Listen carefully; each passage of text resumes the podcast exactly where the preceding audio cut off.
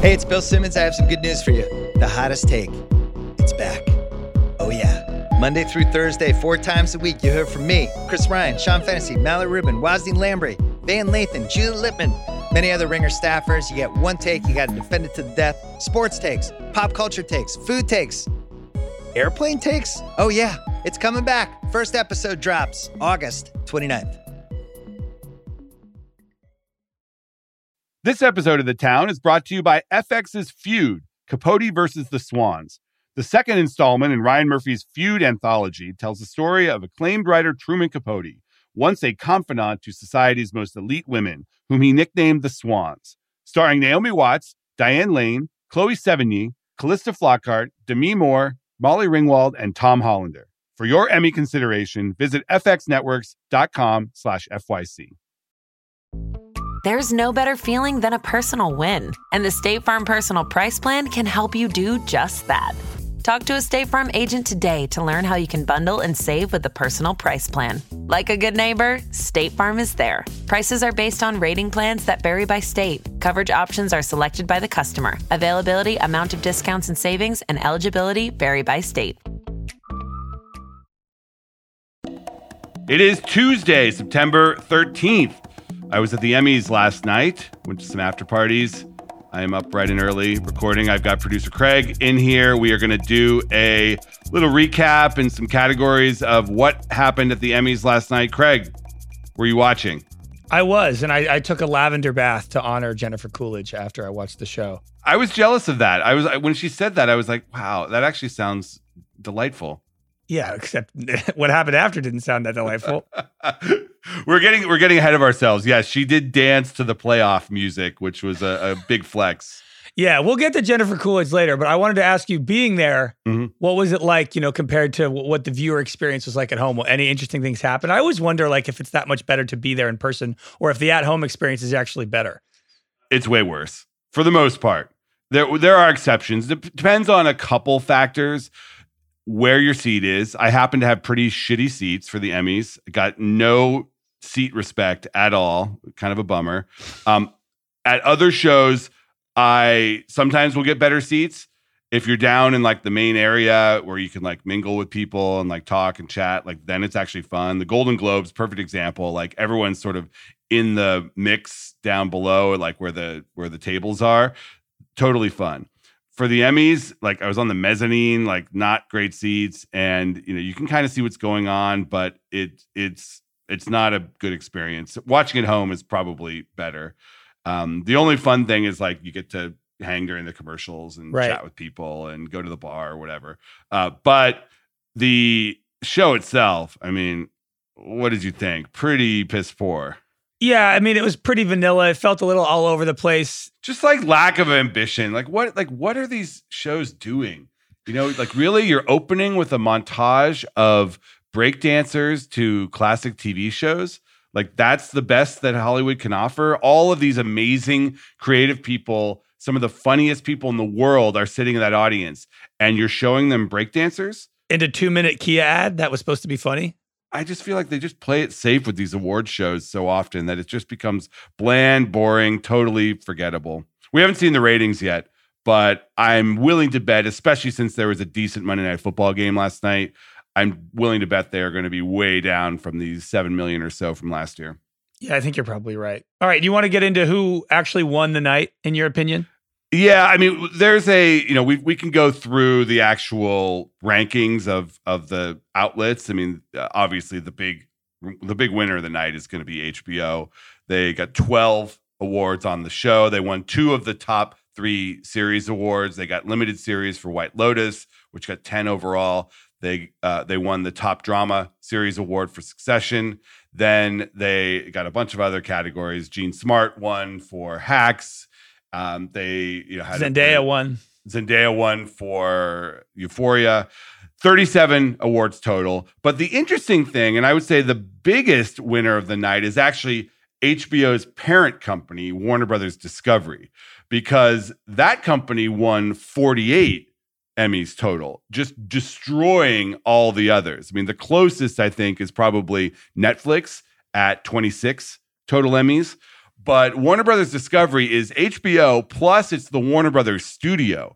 And most people wouldn't know this if you watch Apple, but Ted Lasso is actually produced by Warner Brothers, not by Apple. So Warner's gets all those Ted Lasso wins, four additional ones there. Warner Brothers also produces Abbott Elementary, which got a couple of awards as well. So if you look at the, you know, big picture media companies vying against each other at the Emmys, it's Warner Brothers Discovery and then it's everybody else. So is there an executive who's doing the biggest victory lap this morning at Warner Brothers? Who gets the most credit? David Zaslav is the CEO of Warner Right. Brothers Discovery, but he only took over this year. So he's not actually responsible for any of the shows. I mean, the woman who runs Warner Brothers Television is a woman named Channing Dungey. So I think she does the victory lap for those shows. And it's Casey Bloys at HBO. I mean, that guy is the powerhouse. He was thanked more than anybody else on stage. Yeah. They had a down year last year because Netflix had The Crown, which cleaned up and won the, the drama series award. But they HBO just totally reasserted itself this year. So who do you think was the most snubbed from last Yeah, night? biggest loser. Yeah. It's tough to say that because you know the the Emmys are divided up into the the broadcast shows, the ones that are presented on the live telecast, and then there's the Creative Arts Awards, which is the you know below the line kind of technical and non televised awards. And you were watching last night. If you're watching, you might have thought that Netflix was completely snubbed because they only won three awards um, for for Squid Game, and I think they got uh, Julia Garner for Ozark. But Netflix actually did okay at the Creative Arts Awards. They they um they won 23 Emmys off camera plus the three last night, so 26 total. So I'm not going to say Netflix is a loser here. Um, I think probably the biggest loser is that show Only Murders in the Building, which I love and I thought would be a huge player last night. It won zero awards on the telecast. It won three offstage. It got Nathan Lane for guest actor and a couple of other things. But I thought Only Murders would be a bigger player at the Emmys. I don't know. Part of me thinks that they're in the it's an honor just to be nominated category, considering all of the great shows that they're up against. Maybe. I just feel like Emmy voters are older and they they would appreciate legends like Steve Martin and Martin Short. I think part of the problem was both those guys were submitted as lead actors, so Mm. they were both nominated and they probably split the vote. So if one of them, like Martin Short, had gone in supporting and Steve Martin was lead, they might have had a better chance of both of them winning, but they didn't. Yeah, I think Stranger Things. I mean, they I, they had pretty much zero uh, limelight during the uh, live telecast. I mean, I don't think Stranger Things won a single award on the telecast, and They didn't, but they got some awards at the Creative Arts, which makes sense because the you know the appeal of that show in part is a lot of the special effects and the production value and how expensive it feels. So they did get some awards earlier, and Netflix benefited that way. Um, it would have been nice to see that cast. I mean, it's such a popular show that those fans didn't really have much to be excited about on the show. Yeah, I mean, if you, if if if you asked a random person on the street what were the three biggest shows of 2022, I mean, Stranger Things is in there, and yet at the Emmys, very little recognition. But the biggest show worldwide last year was Squid Game. And they did break through. I mean, that could be another win of the night if you talk about who won. There's never been a foreign language show to get major Emmys. And they won lead actor for Lee Jung Jae, and then they won best directing. So there were two big awards on stage for Squid Game. Um, I think that that that is, you know, in the grand scheme of things, 10, 15 years from now, that'll be a watershed moment because I think this opens the floodgates for other foreign language shows that may have a global following to get into the Emmys. It's kind of amazing that they haven't so far. It's been an American based TV award show, but now it'll be, I think, global. Yeah, Lee Jung Jae became the first person from a foreign language show to win Best Actor in a Drama, which is cool to see. If you had to give out the award for kind of who has the most promising future after tonight, who would you give it to? Most promising future is definitely Quinta Brunson, who is the creator and star of Abbott Elementary on ABC. That show, I mean, the applause in the room for her and for that show was louder than almost any of the others. And I think that the industry, there's a couple things working for it. First of all, it's a broadcast comedy. And I think the industry is kind of rooting for broadcast shows because they're such an underdog these days. It's like, who's watching anything on broadcast? But this is a show that's legitimately funny, has an audience, and she not only created it but stars in it. I think it's a super diverse show, and the industry is really getting behind that uh, right now. And I think that the people see her as a creator that could grow into, you know, the next Shonda Rhimes or someone who's going to have a 20, 30 year career. Um, and it's legitimately funny. Like comedy people love that show. So you have that industry support and the fact that this is the kind of show that could really benefit from Emmy wins. Like they're going to promo the hell out of that. It'll be on Hulu and the new season's premiering on ABC. So I think this show is probably going to get the biggest bump from the Emmys and Quinta will probably get the best spike personally from this as well. Yeah, I mean, no network comedy has won best comedy since Modern Family in 2014. I wonder if Abbott Elementary can can buck that trend in the next few years. Was that like a conversation that went on, you know, in the after parties or during the commercials just about the fact that a network comedy has actually somehow come back and is rivaling these streaming shows? Yeah, I mean, the, the uh, you got the sense in the room that people thought that Abbott Elementary might squeak out a series win over Ted Lasso. I never thought that was possible, just because I know that once the Emmy voters anoint a show, they tend to re- keep voting for it year after year. And you know, my thoughts on Ted Lasso are pretty widely known at this point. I didn't think this past season was that great or that funny, and I would have voted for either Only Murders or Abbott Elementary. But the voters predictably just went with what they know. Um, I did hear a bunch of people saying that they were, oh, I love Abbott Elementary. I, you know, I really want them to win. And she did win a writing award. Quinta Brunson won for writing, and that is often what people see as like, you know, sort of the stealth best show. Like it's not as populist and you know people don't vote for it for the main one, but the stealth winner is usually the writing winner. Yeah, it's like the rookie of the year. I mean, the fact that it's the first season of Abbott Elementary and they're already, you know, garnering awards is pretty impressive. Yeah, I mean, this will be the big key if they can keep it up the second season. I mean, people wondered that about Hacks last year, whether Hacks could keep it up because they had a great run at last year's Emmys. And season two of Hacks was pretty good. I thought it was really good, probably on par with the first. And Jean Smart, the star of that of that show, ended up winning. They didn't get the across the board wins like uh, like they did last year, but they did get Jean Smart, and I think that was a big endorsement for that show. Abbott Elementary is also playing a different game than all these other shows. They have to produce 24 episodes every single year, every fall. They need to come out with, you know, an episode every week. It's so much different than a show like Hacks. Mindy Kaling and BJ Novak were joking about that on stage. They're like, you fuckers, you can do eight episodes and go off to your mansion while we were doing 23, 24 episodes of The Office every season. Um, it's a totally different game when you're doing that. I mean, that becomes a weekly slog. And they're right. Like, it's a very, very different thing. I mean, that's the thing about the late night category that everyone always bitches about. I mean, John Oliver wins every year in the late night category. The dude does 20 shows a season. Like that's not comparable to what Colbert or The Daily Show or Kimmel are doing. They're doing this every night for, you know, 50 weeks a year. I mean, they take vacations, but like that's a different game. And people have always said that it's, you know, it's a, just a different type of show. Yet Oliver always wins writing and always wins in the category show. Right. It really does feel like he should be in a different category. It's funny though. I was sitting near the writers for last week tonight. I mean, they bring out like 30 people from that show. It's kind of crazy. Uh, they give the writers the worst seats. They gave them they gave them like the top levels and uh, and they just go completely crazy. And there's like a little rivalry amongst the different show writers, which is kind of fun. So, who do you think kind of incurred the most amount of industry barbs at the show?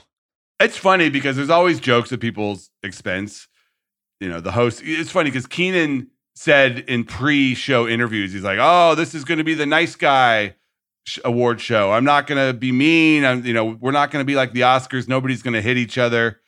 And then he comes out, and I thought some of his jokes at the network's expense, at the other outlet's expense, were pretty barbed. Like he was going after him, Netflix in particular, and they were very industry specific jokes because if you are a casual Netflix user and you do not listen to this podcast or read industry news, you probably have no idea that Netflix has had stock market struggles or is kind of not the darling that it once was. But he gets up there and he's like, yeah, you know, Squid Game was about people struggling to make money. Joining the cast next season is Netflix. Yeah, and he joked that he was going to give the salary he earned for for working at the Emmys to Netflix because they needed it. And there were like groans and laughs and ouches and like things like that Netflix. That is not the narrative that Netflix wants. And they have they have been the darling of the TV industry for a decade now, and everybody else has been so jealous of them and now they're getting like the poverty jokes at the Emmys. And let's not forget NBC is not in a great situation either. He made I mean, a peacock joke. He did. He did. He did make a peacock joke, but like NBC is considering getting rid of the 10 p.m. hour of prime time because they just can't make money on it anymore. So Netflix isn't doing that. Netflix is like keeping their pipeline of content pretty robust. Now, NBC does have Peacock, but Peacock is generally considered the worst streaming service and they have zero growth and they only have like 13 million active subscribers and it's only in the US. So like that was kind of a, a you know I get why they did it. Netflix has had this like amazing press narrative for the past decade of how it's revolutionary and everybody loves Netflix and it's a great product. Don't get me wrong, I love it too. But for Netflix to be the butt of those kinds of jokes, uh, it, quite a turn of events over the last year. Yeah, but it doesn't really matter though, right? Like nobody actually cares. It doesn't actually make a difference. No, but the industry people matter. That kind of stuff does linger. And if I'm Ted Sarandos, who's been like the king of Hollywood for the past five to seven years, that's not great. You don't want it. The Showtime joke was also pretty brutal. Uh, Kenan said, "Stranger oh, yeah. Things was Stranger Things is hard to watch because it's so scary. Squid Game was hard to watch because it's so violent. Yellow Jackets was hard to watch because it's on Showtime." That was good. and that's not what you want either. Especially you know, Showtime. They just announced that they are now available through Paramount Plus, so you can get it like as a tile on Paramount Plus. They're trying to make it more accessible to people, but it is kind of the uh, the also ran long. It's a long way from a decade ago when they had Homeland, and the CEO of Showtime said publicly like HBO over, meaning yeah. like Showtime was now the new HBO, and that is not the case. Are all of the CEOs in attendance typically with Sarandos and Hastings and Chapek and and Zaslav? I didn't see Hastings, and I know Zaslav was not there because his daughter is getting married, but he probably would have been there. Most of the CEOs, uh, they do typically go. Actually, I didn't. See, I didn't see Bob Chapek there either. He may not have go- gone. Chapek was at the Oscars, but uh, he's a CEO of Disney the the heads of all of the outlets, the networks go. So like one level down from that, they're all mm-hmm. there. They're all in their tuxes and they're, you know, congratulating their people. And I went to the HBO Max and HBO party after the show and most of the corporate executives were there. Um, you know, the heads of all the divisions, not just HBO, but like the head of CNN was at the HBO Max party. Um, they had a lot of their corporate executives. The CFO was there, so they do. It's it's not just for the talent. This is an industry event as well. So, what was kind of the moment of the night? What was everybody talking about at the HBO Max after party? Uh, I mean, there was an HBO party, so I think Jennifer Coolidge's little shimmy was probably probably the moment. You know, at the party though, the big moment was when Zendaya showed up. I mean, I think people kind of like bow down to her, and the stranger, the uh, Euphoria people had a little like cool kids table in the back corner, so they were like, you know, the uh, that that area was the place to be.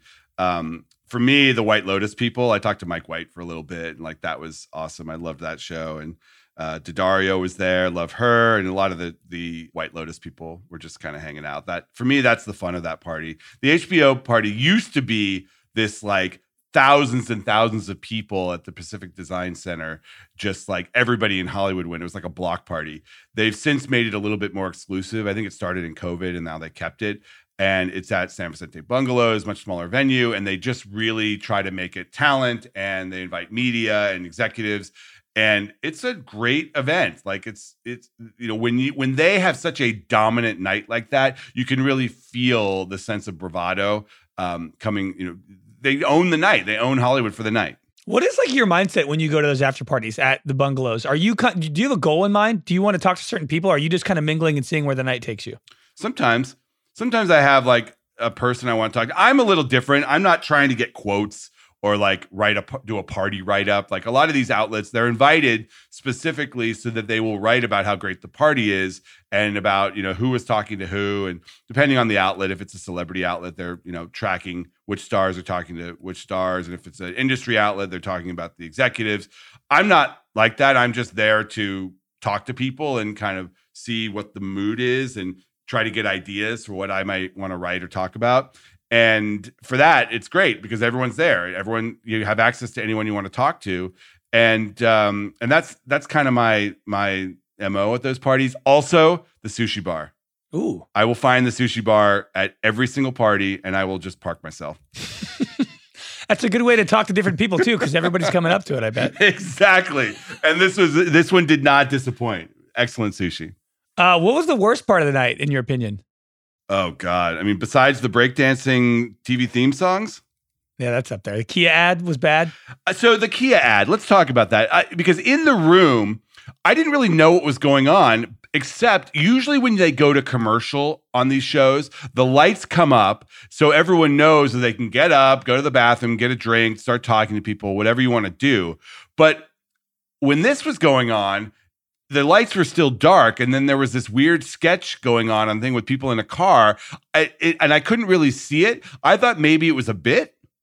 And then all of a sudden it went to this kia commercial and then the lights still didn't go on. So i was like wait it's an ad. Shouldn't we be up walking around? So clearly it was like integrated marketing. They like Yes. sold it into the show and promised that it would be part of it. So they didn't let us get up during that commercial. It kind of sucked Yeah, because they they wanted you to think it was a part of the show. Because then after the Kia ad ended, it it cut to commercials. So awful, awful, awful. two minutes long of just um an awful sketch that did not land and was bizarre. And they showed it airing inside the Emmy theater, which was weird. They showed it on those massive TV screens playing. Ha, they're the like, end. they're like, all of these fancy people are being subjected to this ad, so you shut up. Okay, so before we get out of here, what do you think was the best moment of the night? What was the opposite of the Kia ad? I always like crazy moments that you can only see on award shows, like those things that get memed or you know uh, become controversies that last for a day and everybody freaks out. There were no real controversies. I saw Kimmel getting dragged a little bit for interrupting the No pun intended. speech. Yes, exactly. Uh, but I, I, there was no real controversy. It was, the show was so safe. Nobody, you know, nobody did anything really that we're ever going to talk about more than a day after.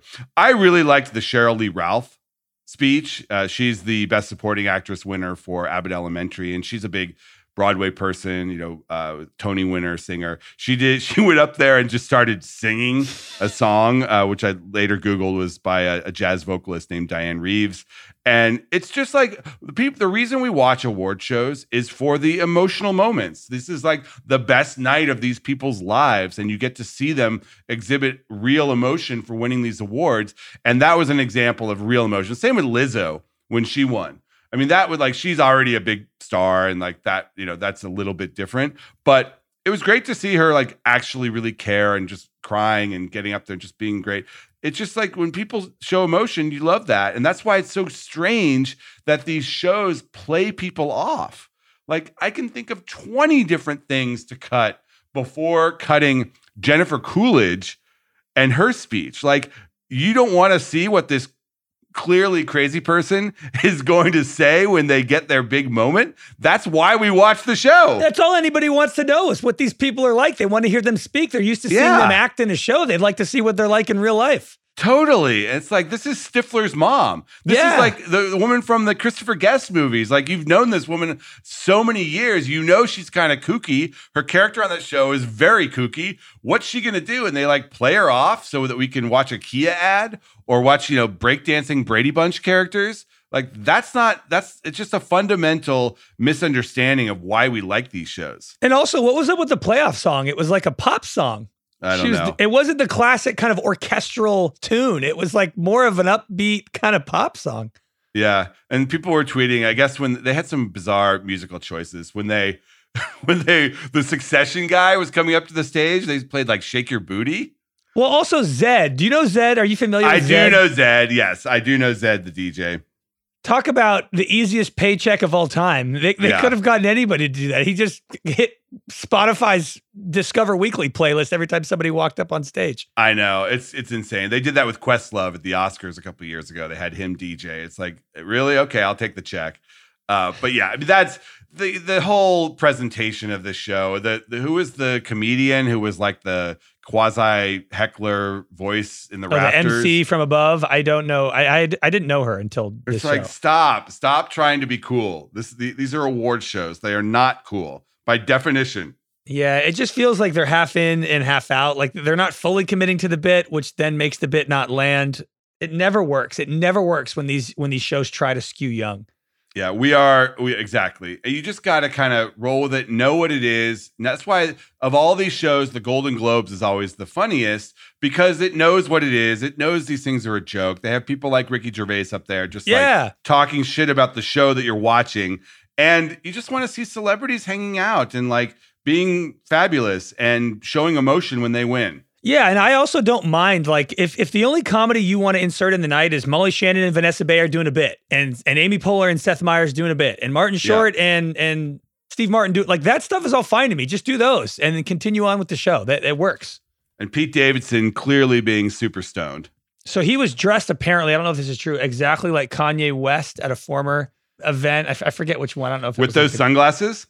Not the sunglasses, but his like kind of uh, monochrome like gray jumpsuit thing.